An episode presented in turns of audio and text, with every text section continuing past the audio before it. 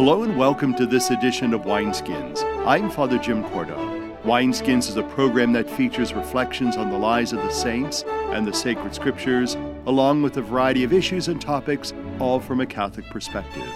Wineskins is brought to you through the annual Diocesan Appeal, the Catholic Communication Campaign, and St. Paul's Catholic Books and Gifts, a division of the Society of St. Paul. On our program today, I will interview Father Joe Witmer. We will also hear more information on St. Apollonia, and today, as the Church celebrates a 28th Sunday in Ordinary Time, we will get a deeper insight into those particular Sunday readings. That and more on Wineskins.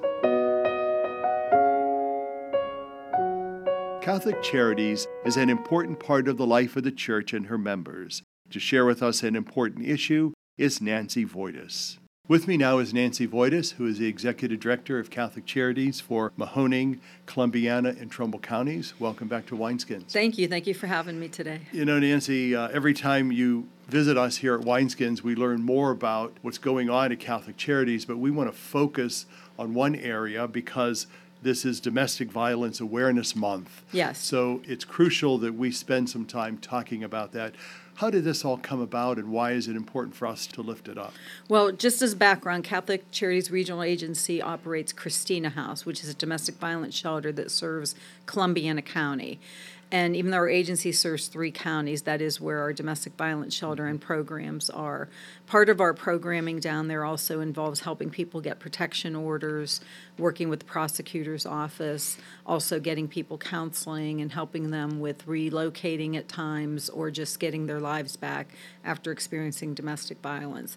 So, October is designated as Domestic Violence Awareness Month. One of the things we did this month was a Take Back the Night walk we had a walk around the city of Lisbon, and it's hmm. just to try to raise awareness. Our concern is that there's people out there who are victims of domestic violence, sexual assault, rape, different types of serious issues, and they're not getting that help. And we want to make sure people know that there is help available, there is alternatives to the life you're leading and trying to get them out of these serious situations. And it's really a complex issue when you talk about it and think about it.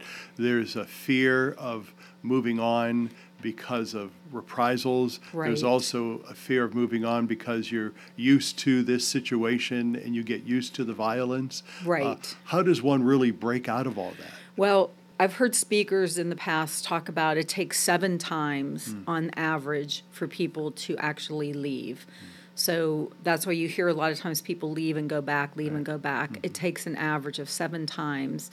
The example I heard was if you think about if you're going away for a weekend, and you think about all the things that you need to do to make those plans just to go away for the weekend. I know, mm-hmm. like for us, it would be finding somebody to watch the dog, making sure we made reservations, making sure we have money.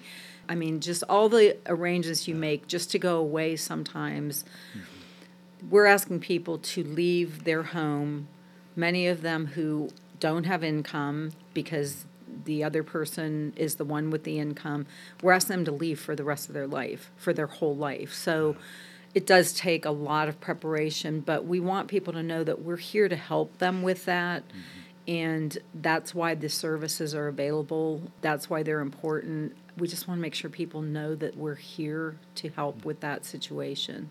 We know that during the pandemic, that reality kind of got even worse. Yes. Because people were confined to their homes. Yes. Have you seen any changes since the pandemic's been eased a little bit? We're starting, I think, to see more people taking advantage. There was like a lull for a while, and it wasn't just us, where people were not seeking shelter. Mm-hmm. And it was a weird phenomenon where we were getting a lot of calls, but then people weren't coming in. Mm-hmm. And either they couldn't get in or they couldn't get out or whatever. We are starting to see a little bit more where people are coming out again. Hmm. There are more crisis calls coming in, so you know, we're just trying to get that message out there. We work really closely with the prosecutor's office and with Job and Family Services and Children's Services, just trying to make sure we're all working together. Hmm.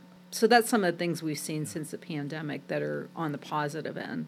What would you say to someone who is in the situation that might be listening as to what to do, where to go, how do they find you? They can get to us through the law enforcement if they need to, through a hospital. They can call our crisis line. In Columbiana County, it's 330 420 0036. We are trying to get more information out there at different places so that those phone numbers are available. But if they make that call, we will make arrangements to either meet them or get them transportation into the shelter. And very briefly, how could we be supportive to those people that are in that domestic violence situation? I think it's important not to be judgmental towards people. There is kind of that thing like, well, why don't you just leave? Or why don't you just get out of there? Why do you put up with that? And it's not that simple. So being non judgmental mm-hmm. and being compassionate about people really need help and support. When you talk to people who have gotten out, that's their biggest thing that they say. The biggest thing to their survival was being people being supportive and just helping them and not judging them for the situation they were in. Mm-hmm. Well, Nancy Voitus, Executive Director for Catholic Charities for Mahoning, Columbiana, and Trumbull counties, thank you for highlighting Domestic Violence Awareness Month this month and for pointing us in the right direction for those, especially who need help, and for those of us who want to support that cause. So thank you. Thank you for having me. For Wineskins, I'm Father Jim Korda. Saint Apollonia was a virgin and martyr. To tell us more is Diana Hancharenko. She is a young adult minister at St. Angela Merici Church in Youngstown. Saint Apollonia lived during the 3rd century and was martyred for not renouncing her faith under the reign of Emperor Philip. Apollonia had all her teeth knocked out after being hit in the face by a persecutor. She was threatened with fire unless she renounced her faith, but Apollonia willingly jumped into the flames. She is known as the patron of dental diseases. The account of the life of St. Apollonia was written by St. Dionysius to Fabian, Bishop of Antioch. Apollonia refused to renounce her faith, even after such a terrible blow to the face that damaged and knocked out all of her teeth. And even after being threatened to be burned to death, she willingly did so instead of renouncing her faith. Not only is she considered the patron of those with dental problems, but also those suffering from toothaches. Ancient art depicts her with a golden tooth at the end of her necklace. Also in art, she is seen with pincers holding a tooth. This saint, who died in the year 249, is a witness to all of those who suffer in any way because of poor dental hygiene or disease. Let us pray. O glorious Apollonia, refuge of all those suffering from diseases of the teeth, we consecrate ourselves to you and those who suffer in such a way as to need your intercession and comfort. Assist all of those in dental pain with your intercession with God in their pain. Pray that their heart, like yours, may be inflamed with the love of Jesus and Mary. We ask this through Christ our Lord. Amen. With me again is Father Joe Witmer, who is a retired priest of the Diocese of Youngstown, but also former ecumenical officer for many years. Welcome back to Wineskins. Thank you, Father Korda. You know, when you are with us, Father Witmer, we talk a lot about interfaith and ecumenical dialogue and affairs and relationships and attitude. And, and that is extremely important for us, especially as Christians, as people of faith we know that you've had some significant roles not only here in the diocese but also nationally. And I'd like to talk a little bit about your time with the United States Conference of Catholic Bishops, and that is primarily in interfaith affairs. You started there in 1979 and concluded in 1987. Talk about some of those early years as an ecumenical affairs officer for the conference. When I was coming down there, they said, You'll be working with Orthodox. How do you feel? And I said, Well, we've had Orthodox in the Mahoning Valley and had contacts with them. And I said, I, I think I feel pretty comfortable and know I have a lot to learn.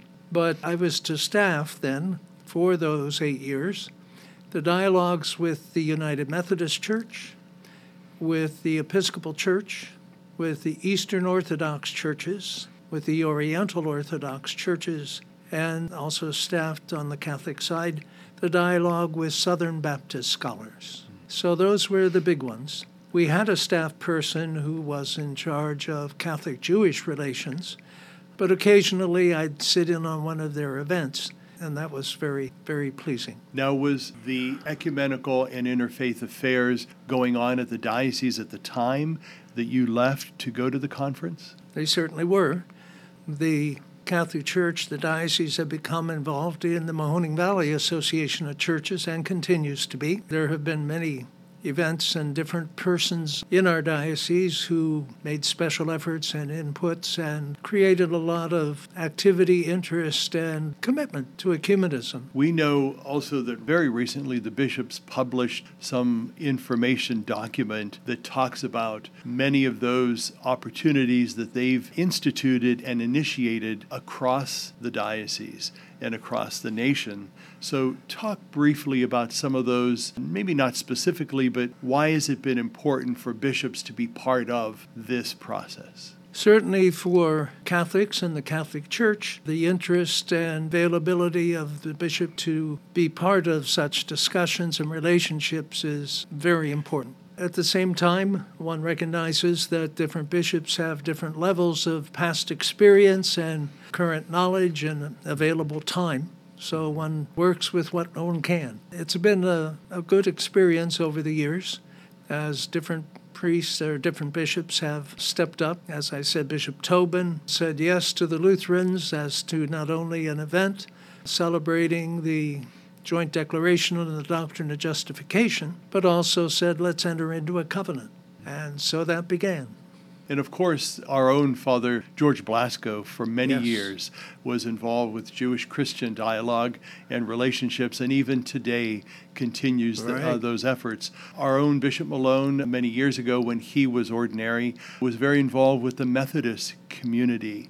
Uh, that was near and dear to his heart as well. Why is it important for us as priests, as clergy, as people of faith, to be part of this dialogue? Well, of course, our current bishop has as his motto that they all may be one. That certainly was a theme from the Vatican II, picked up on in the documents and in the things that unfolded going on even today. So to make that happen means people must meet people, take an interest in people and in what they believe and what their history is as individuals and as churches. Now, you've been involved with this for a long time as we look to the future, and that's important for us to kind of look ahead.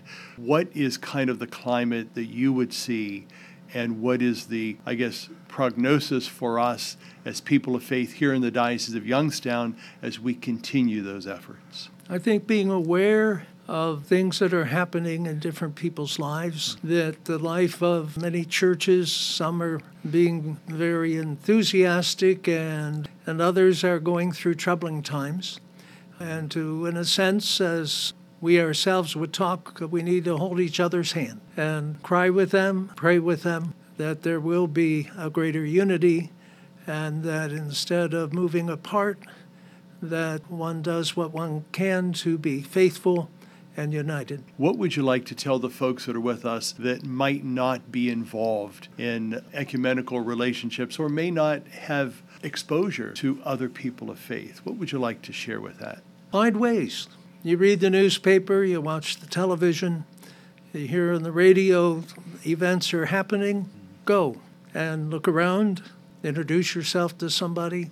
If somebody has a good idea that you resonate with, take a first step in being cooperative and helpful. You know, it's interesting as you were talking about that, and you alluded to that at one point. In the past, we were told not to participate in other religions other than our own. And this, of course, is pre Vatican II, but there are many people that even today are very cautious and apprehensive. But as people of faith, and you had mentioned specifically Bishop Bonnar's coat of arms that all may be one, that it's really our call, our challenge. It's really part of who we are as Christians because that was Jesus' greatest prayer. It wasn't the Our Father. His mm-hmm. prayer is that they may all be one. So anything that we can do to further that and to encourage that and to be part of that is really important. Just one final thought. Be attentive, be aware, be ready to take a step forward. Other people are as some as concerned and hopeful as we are. be there for them, be with them. Father Joe Witmer, longtime ecumenical officer for the Diocese of Youngstown and also working very diligently on the national level. Thank you for your long-time service, for your dedication, and also commitment to the whole prayer of Jesus that all may be one. Thank you. For more pertinent information and to listen to Wineskins, visit www.catholicecho.org. Stay with us. We'll be back in a moment. Christopher Minutes Thoughts on Making Every Day Count. Here's Monsignor Jim Lisante. Hello, friends. Owen Bradford Butler had a knack for sales. His talent propelled him up the corporate ladder at Procter & Gamble till he became chairman of the board. But Mr. Butler believed that he should use his skills for more than just personal career advancement. In particular, he had an interest in early childhood development. Mr. Butler became a passionate advocate for children, often speaking out on corporate America's responsibility to support their development. Today, Bright Beginnings, the program he helped create in Colorado, brings an increasing number of newborns and their moms support each year. My friends, if your talents bring you success, it's important to give something back to the community. Whenever you help someone in need, you create a brighter future for them and for yourself. I'm Monsignor Jim Lisante. Thanks for listening, and God bless you. Church World Service believes that being self reliant is a joy everyone should share. So, around the block or around the world, share the joy. They say America is the land of opportunity, but for some, life isn't so easy. Right now in America, one in six children lives below the poverty line. That's nearly 13 million children of all races, all across our country. Where do you draw the line and get involved? You can make a difference in more ways than you think. Go to povertyusa.org today because one in six children in poverty is one too many. A message from the Catholic Campaign for Human Development. Our song today is from the CD called The Living Christ. It is by the Kellenberg Memorial High School Choir.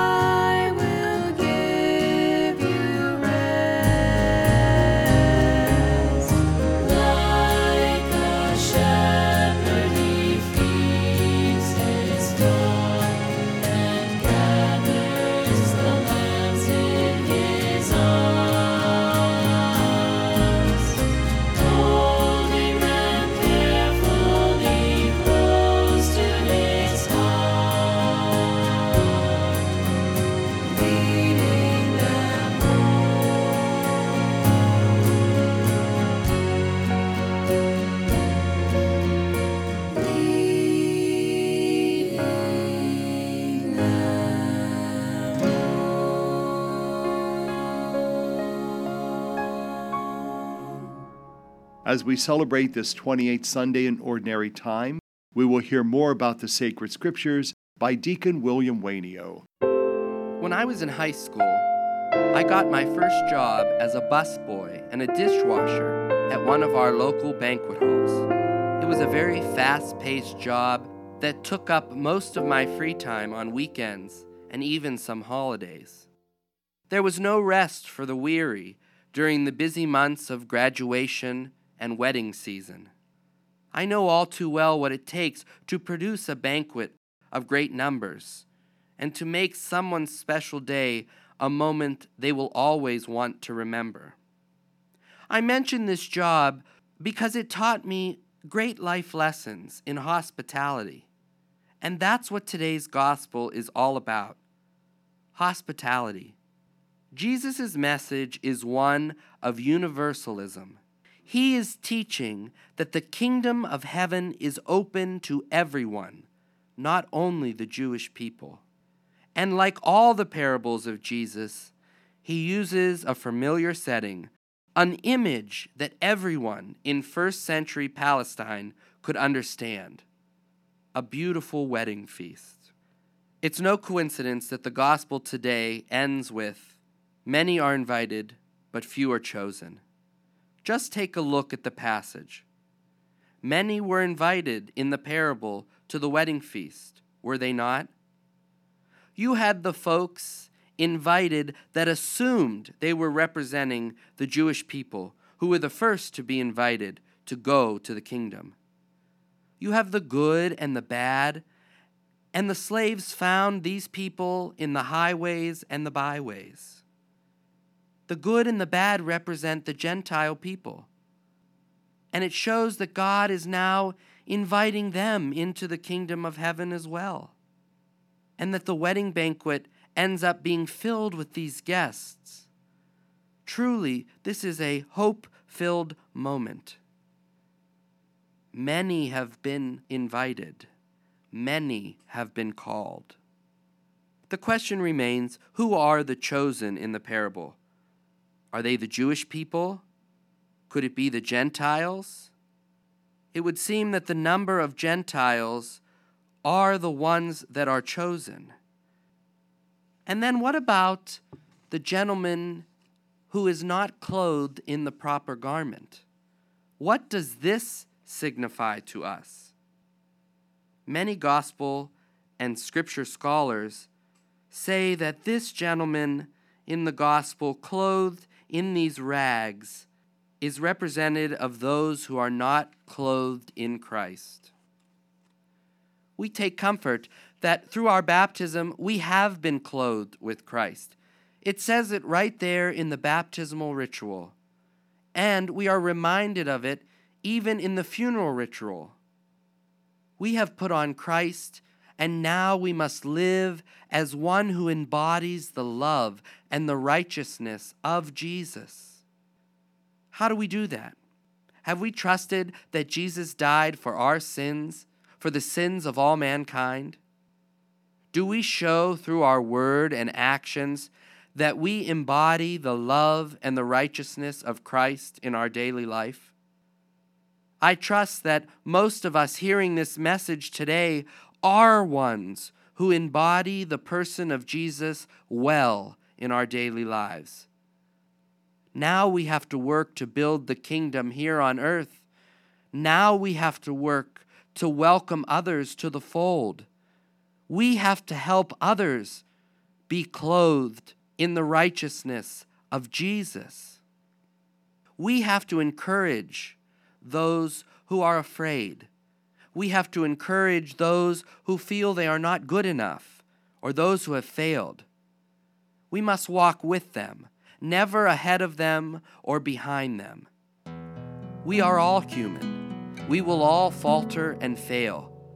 But that's the great peace promised to us by Jesus that God's ever loving compassion and forgiveness is available to us through the sacraments we must change our clothes to be one again, clothed in Jesus Christ. We are all called, yet only few are chosen. Demonstrate that you are a chosen one by trusting in Jesus Christ today and always. And never fear to share the message of the Gospels with all those you meet. For Wineskins, I'm Deacon William Wainio. Life is a banquet. The preparations have been made. God has done everything that even God can do. What happens now is up to us. The invitation is in our hands. Open it, and it will read Everything is ready. Come to the feast. Wineskins is a production of the Roman Catholic Diocese of Youngstown. It is brought to you by the annual Diocesan Appeal, the Catholic Communication Campaign, and St. Paul's Catholic Books and Gifts. I'm your host, Father Jim Korda, wishing you a beautiful week. What have you done for your marriage today? I gave my wife a hug this morning. I told her I love her. I uh, did her hair this morning. I think it looks pretty good. I cooked my husband's uh, favorite breakfast. I bought her an orchid. What have I done for my marriage today? I sent my husband a love email. I read the newspaper to my wife, and it cracked her up. She's, but she's still laughing. what have you done for your marriage today? Make a change for the better. Need help? Go to foryourmarriage.org, a message from the Catholic Church. They say America is the land of opportunity, but for some, life isn't so easy. Right now in America, one in six children lives below the poverty line. That's nearly 13 million children of all races, all across our country. Where do you draw the line and get involved? You can make a difference in more ways than you think. Go to povertyusa.org today, because one in six children in poverty is one too many. A message from the Catholic Campaign for Human Development.